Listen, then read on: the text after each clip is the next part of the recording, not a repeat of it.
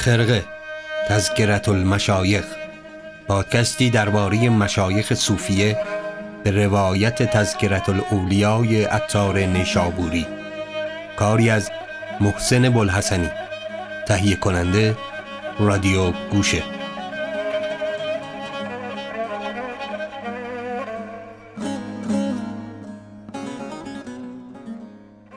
سلام. من محسن بلحسنی هستم و اینجا قسمت سوم از سری دوم پادکست خرقه است و شما صدای ما را از رادیو گوشه مستقر در نشر چشمه میشنوید. قراره در این قسمت به ذکر سوم از ذکرهای هفتاد و دوگانه تذکرت الاولیاء عطار نیشابوری بپردازیم یعنی داستان حسن بصری.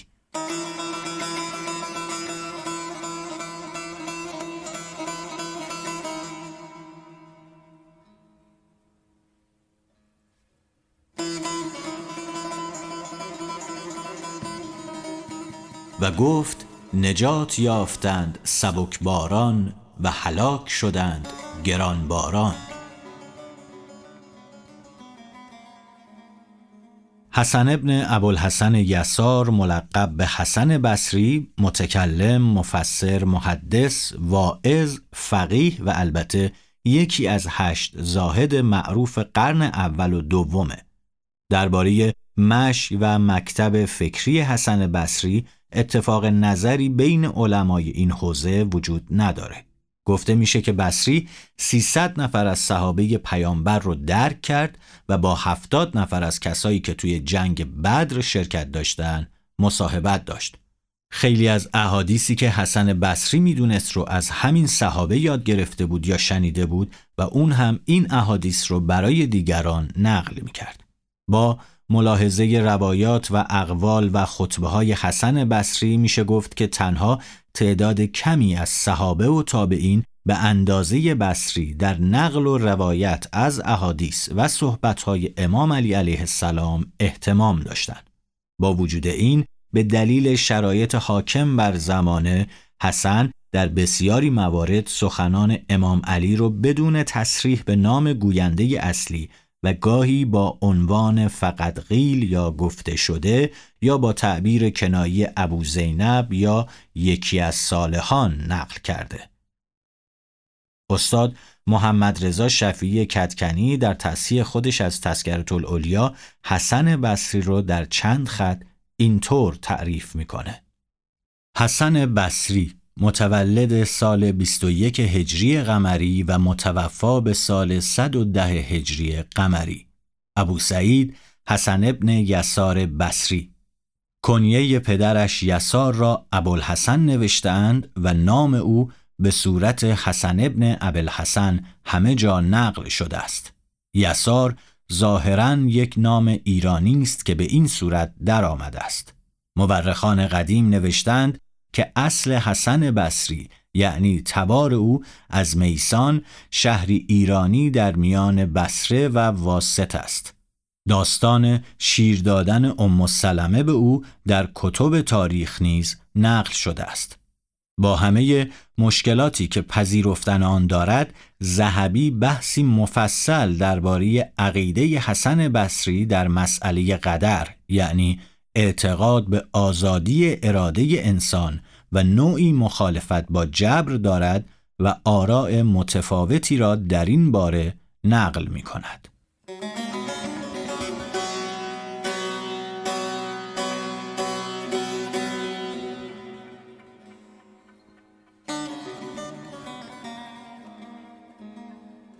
خیلی خب بریم و مروری جزئی تر داشته باشیم روی زندگی مردی که عطار ذکرش رو در تذکرت الاولیا اینطور شروع می‌کنه. آن پرورده نبوت آن خو کرده فتوت آن قبله عمل و علم آن قبله ورع و حلم آن سبق برده به صاحب صدری صدر سنت حسن بصری رضی الله عنه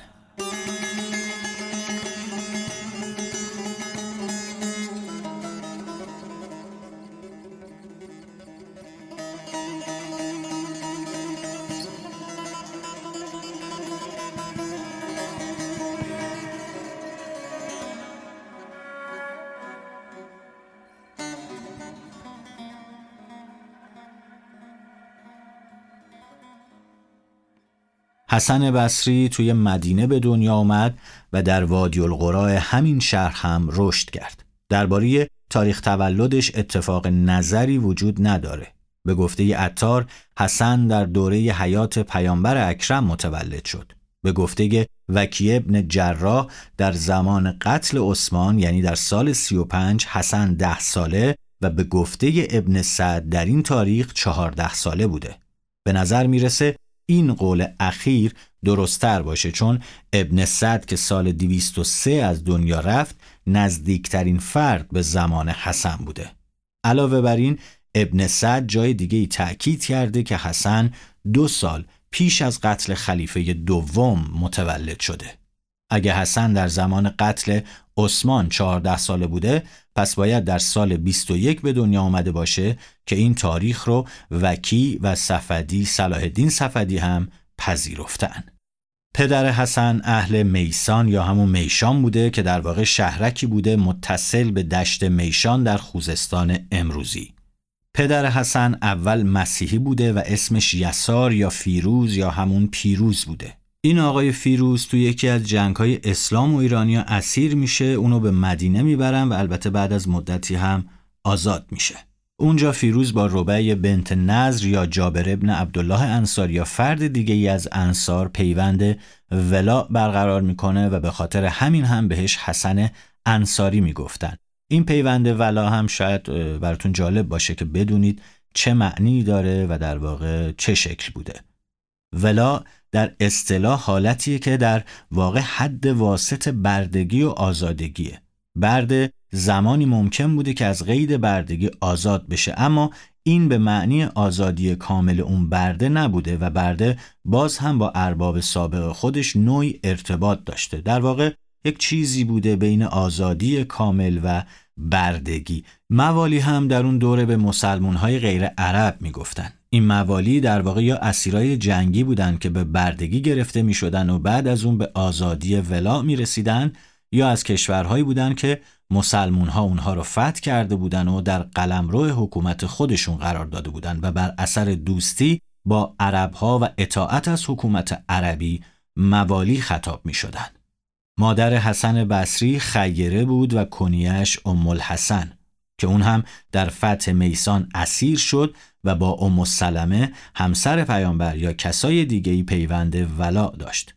خیره به زنان قرآن یاد می‌داد و مجلس وعظ برپا می کرد. مادر حسن بصری رو از راویان موثق حدیث می‌دونستند که از دو همسر پیامبر یعنی ام سلمه و آیشه حدیث روایت می کرد و دو پسرش یعنی حسن و سعید هم از اون به دیگران این احادیث رو نقل می‌کردن رو روایت می‌کردن علمای بزرگ اهل سنت هم احادیث اون رو نقل کردن و از طرف این زن به تعلیم فرزندان خودش بسیار بسیار احتمام داشت و حسن در اشتغال به قصهگویی و وضع بسیار تحت تأثیر مادرش بود. اتار چند نقل از دوران نوزادی و طفولیت حسن بصری ذکر می‌کنه که شنیدنش خالی از لطف نیست. و نیز نقل است که حسن طفل بود. یک روز از کوزه پیغامبر صلی الله علیه و سلم آب خورد در خانه ام السلمه. پیغامبر گفت علیه السلام این آب که خورد؟ گفتند حسن. گفت چندان که از این آب خورد علم من بدون نزدیک شود و به مقدار آب علم سرایت کند. و نیز روایت است که روزی پیغامبر علیه السلام به خانه ام سلمه درآمد. حسن را در کنار وی نهادند بر او دعا کرد. هرچه یافت از برکت آن دعا یافت. و نیز نقل است که چون او در وجود آمد او را پیش عمر درآوردند. گفت او را نام حسن نهید که نیکوروی است.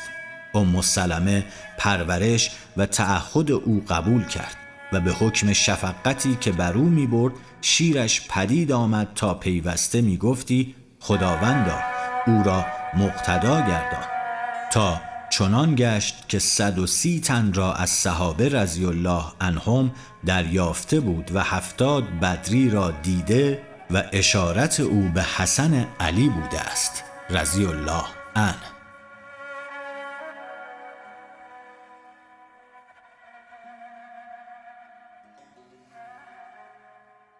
حسن هفتاد سال از عمر خودش رو در دوره امویان گذروند و چون خلیفه امر ابن عبدالعزیز در سیاست رفتاری شایسته داشت حسن هم با اون مناسبات مبتنی بر شفقت و نیکخواهی داشت و دوازده نامه به اون نوشت که توی اون نامه ها به توضیح صفات پیشوای عادل تحذیر خلیفه از فریبهای دنیا دعوت به زهد و پارسایی اندرزگویی و البته تسلیت به اون به دلیل مرگ فرزندش پرداخت. حتی یک بار خلیفه امر ابن عبدالعزیز حسن رو عهدهدار منصب قضا کرد.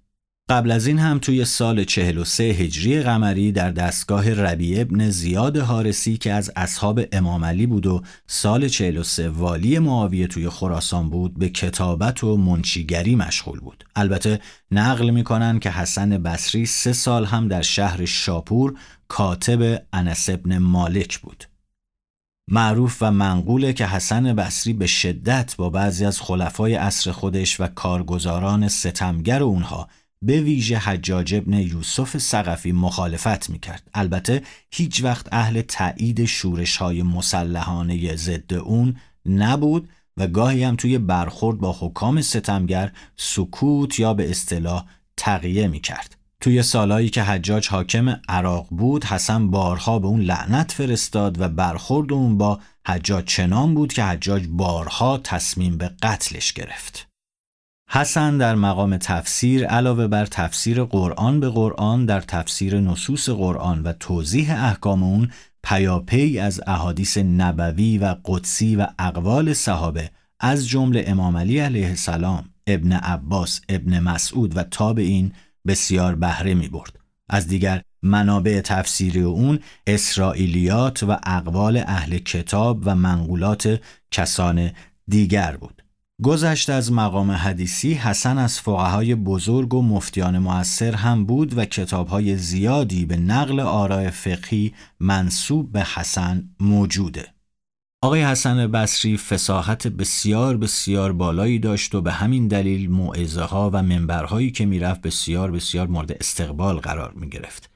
به خاطر همین فساحتش بود که موعظه های حسن بصری رو در روزگار حیاتش یا دست کم کمی بعد از وفاتش جمعآوری کردند و برخی معلفان قدیم و جدید درباره مواعظ و اندرس های اون آثار بسیار زیادی نوشتن. حتی گفته میشه بعد از مرگ حسن مواعظ بصری عامل گرایش قدرتمندان به رعایت موازین اخلاقی و بازداشتن اونها از تبهکاری بود. بریم و یک روایت از تذکرت الاولیا رو درباره همین موعظه ها بشنویم. چنان که روزی در جمعی یکی برپای خواست و گفت حسن مهتر و بهتر ما چراست؟ بزرگی حاضر بود گفت از جهت آنکه امروز جمله خلق را به علم او حاجت است و او به یک جو به خلق محتاج نیست. همه در دین به دو حاجتمندند و او در دنیا از همه فارغ است. مهتری و بهتری اینجا بود. و در هفته یک بار مجلس وز گفتی و هر بار که بر منبر برآمدی که رابعه را ندیدی مجلسشان نگفتی و فرود آمدی. گفتندی ای خاجه محتشمان و خاجگان و بزرگان آمدند اگر پیرزنی مقنع داری نیامد چه باشد؟ او گفتی آری شربتی که ما از برای حوصله پیلان ساخته باشیم در سینه موران نتوانیم ریخت. و هرگاه که مجلس گرم شدی و آتش در دلها افتادی و آب از چشمها روان شدی روی به رابعه کردی که ای در گلیمی پوشیده این همه گرمی از یک اخگر دل توست. او را سوال کردند که جمعی بدین انبوهی در پای منبر تو نشینند دانیم که شاد شوی. گفت ما به کسرت جمع شاد نشویم ولیکن اگر یک درویش حاضر بود دل ما شاد شود. باز سوال کردند که مسلمانی کجاست و مسلمان کیست؟ گفت مسلمانی در کتاب هاست و مسلمانان در زیر خاکند. سوال کردند که اصل دین چیست؟ فقال الورع. گفتند آن چیست که ورع را تباه کند؟ فقال التمعو سوال کردند که جنات عدن چیست؟ گفت کوشکیست در بهشت از زر در او راه نیابد الا پیامبری یا صدیقی یا شهیدی یا سلطانی عادل. و سوال کردند که طبیبی که بیمار بود دیگران را معالجه چون کند؟ تو نخست خود را علاج کن آنگه دیگران را. گفت سخن من بشنوید که علم من شما را سود دارد و عمل من شما را زیان ندارد. سوال کردند که یا شیخ دلهای ما خفته است که سخن تو در دلهای ما اثر نمی کند؟ گفت کاشکی خفته بودی که خفته را به جنبانی بیدار شود دلهای شما مرده است که هر چند می جنبانی بیدار نمی گردد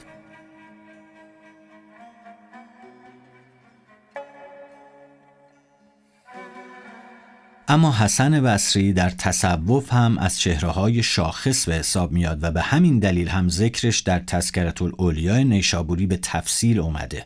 خیلی از سلسله های تصوف مثل سهروردیان، تیفوریان، مولویان و سلسله های صوفیه هند به حسن بصری منصوبن و اسمش توی شجره کسانی مثل احمد غزالی، ابوبکر نساج، ابو نجیب سهروردی، مجد الدین بغدادی و کسان دیگری ذکر شده. این سلسله ها شجره نسب طریقتی خودشون رو به حسن و از طریق اون به امام علی میرسونن.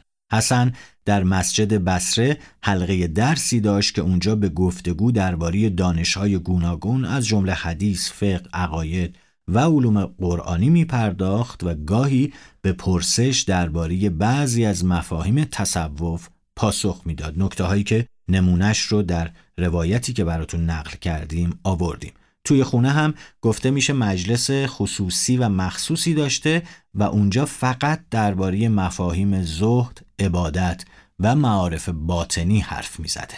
به طور کلی شیوه سلوک حسن که خودش بسیار بسیار به اون پایبند بود مبتنی بود بر اصولی چون محاسبه نفس، حزن، استفاده از نعمتهای حلال، اجتناب از افراد در زهد نکوهش اعتیاد به زندگی پرتجمل و گردآوری ثروت انبوه و همچنین دوری از شنیدن غنا.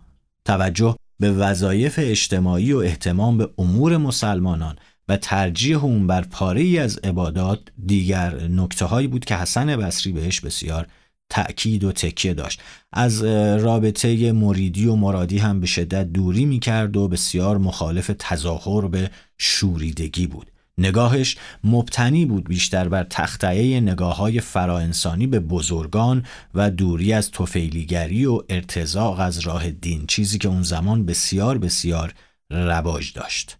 بریم یه روایت دیگه به عنوان روایت پایانی از حسن بصری که سال 110 هجری قمری در بصره از دنیا رفت و همونجا به خاک سپرده شد بیاریم و با این ذکر این قسمت رو هم تموم کنیم.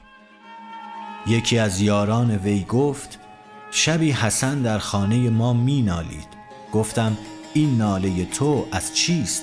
با چنین روزگاری که تو داری بدین آراستگی.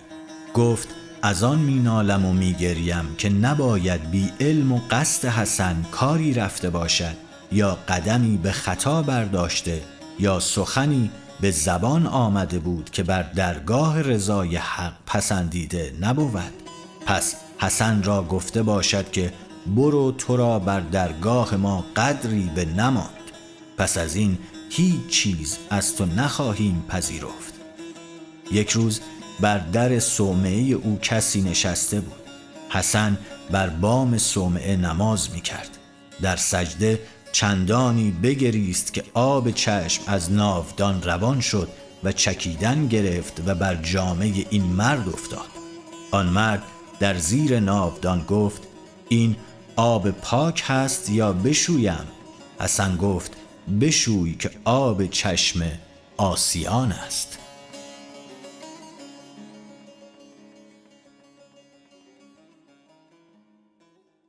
خسته نباشید. این سومین قسمت از پادکست خرقه بود که از رادیو گوشه شنیدید. ما قسمت بعد با ذکر مالک ابن دینار مهمان شما خواهیم بود.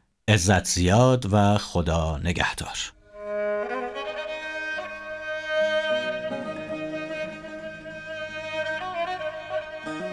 خرقه را در وب اپلیکیشن رادیو گوشه به آدرس رادیوگوشه dot com بشنوید.